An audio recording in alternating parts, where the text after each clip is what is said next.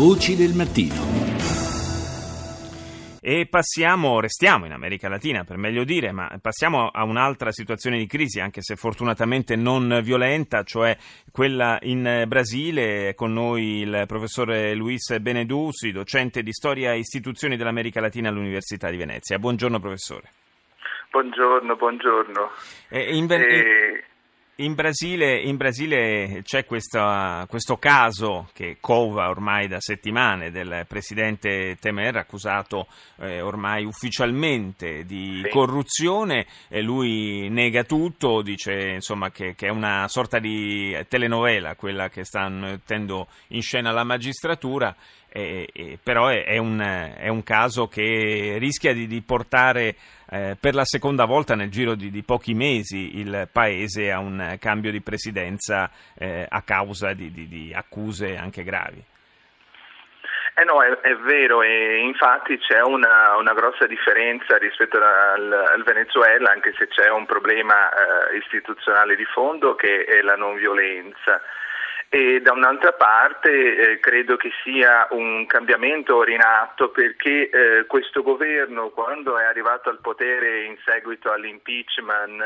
eh, aveva un appoggio molto grande dei media brasiliani, sì. E ora, soprattutto da, eh, da, da, da questo anno e in particolar modo da marzo, quando vengono fuori i casi per l'appunto di eh, una possibile corruzione sia attiva che passiva da parte eh, di Temer in prima persona, ma anche di persone molto vicine a lui, per l'appunto in casi un po' eh, rocamboleschi di eh, fughe per la città di San Paolo con borse di, di denaro. Eh, c'è stato anche una sorta di eh, scaricarsi o scaricarlo da parte dei principali media brasiliani, che per l'appunto hanno cominciato, a differenza di quanto fatto prima, a eh, come dire a presentare queste denunce, a far tornare pubblico una situazione eh, piuttosto grave, ecco, di collusione, soprattutto in, un, in una situazione che deve essere ancora chiarita, nel senso che è stata presentata la denuncia, ovviamente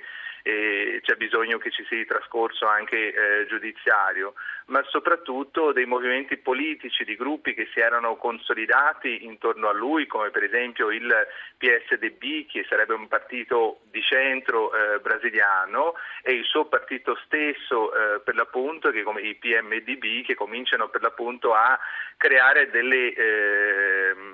rotture interne rispetto alla, alla, alla continuità, ecco, di questo governo al, al potere. Ma secondo me è una situazione eh, che inizia per l'appunto di questa rottura istituzionale che è stato l'impeachment di Dilma qualche, qualche tempo prima, che per l'appunto eh,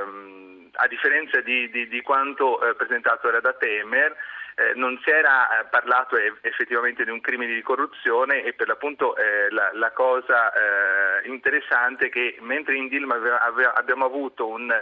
impeachment dove mh, come dire il, il caso di fondo alla fin fine non è stato eh, chiarito, sì. Ora con Temer si rischia di avere un caso che in qualche maniera si cerca di chiarire, ma ha una possibilità che impeachment ciò nonostante non ci sia, perché Eh, se da una parte lui per l'appunto comincia a guardare con eh, disprezzo e far meno di questo eh, procuratore della Repubblica, che è Janot, che sta eh, presentando, che ha presentato la denuncia lunedì sera, da un'altra parte comincia a, a fare una sorta di voce grossa in, in congresso per cercare di mantenere, perché lui per l'appunto basta convincere eh, un terzo dei, eh, dei deputati, certo, perché a non presentarsi a votare oppure a votare diversamente, per riuscire a far sì che le denunce non vadano avanti. Perché la messa in stato d'accusa deve essere avallata da due terzi dei deputati, ma insomma comunque vada a finire questa storia, eh, il Brasile, quando eh, sarà il momento di tornare alle urne, si troverà ad avere a che fare con delle macerie politiche.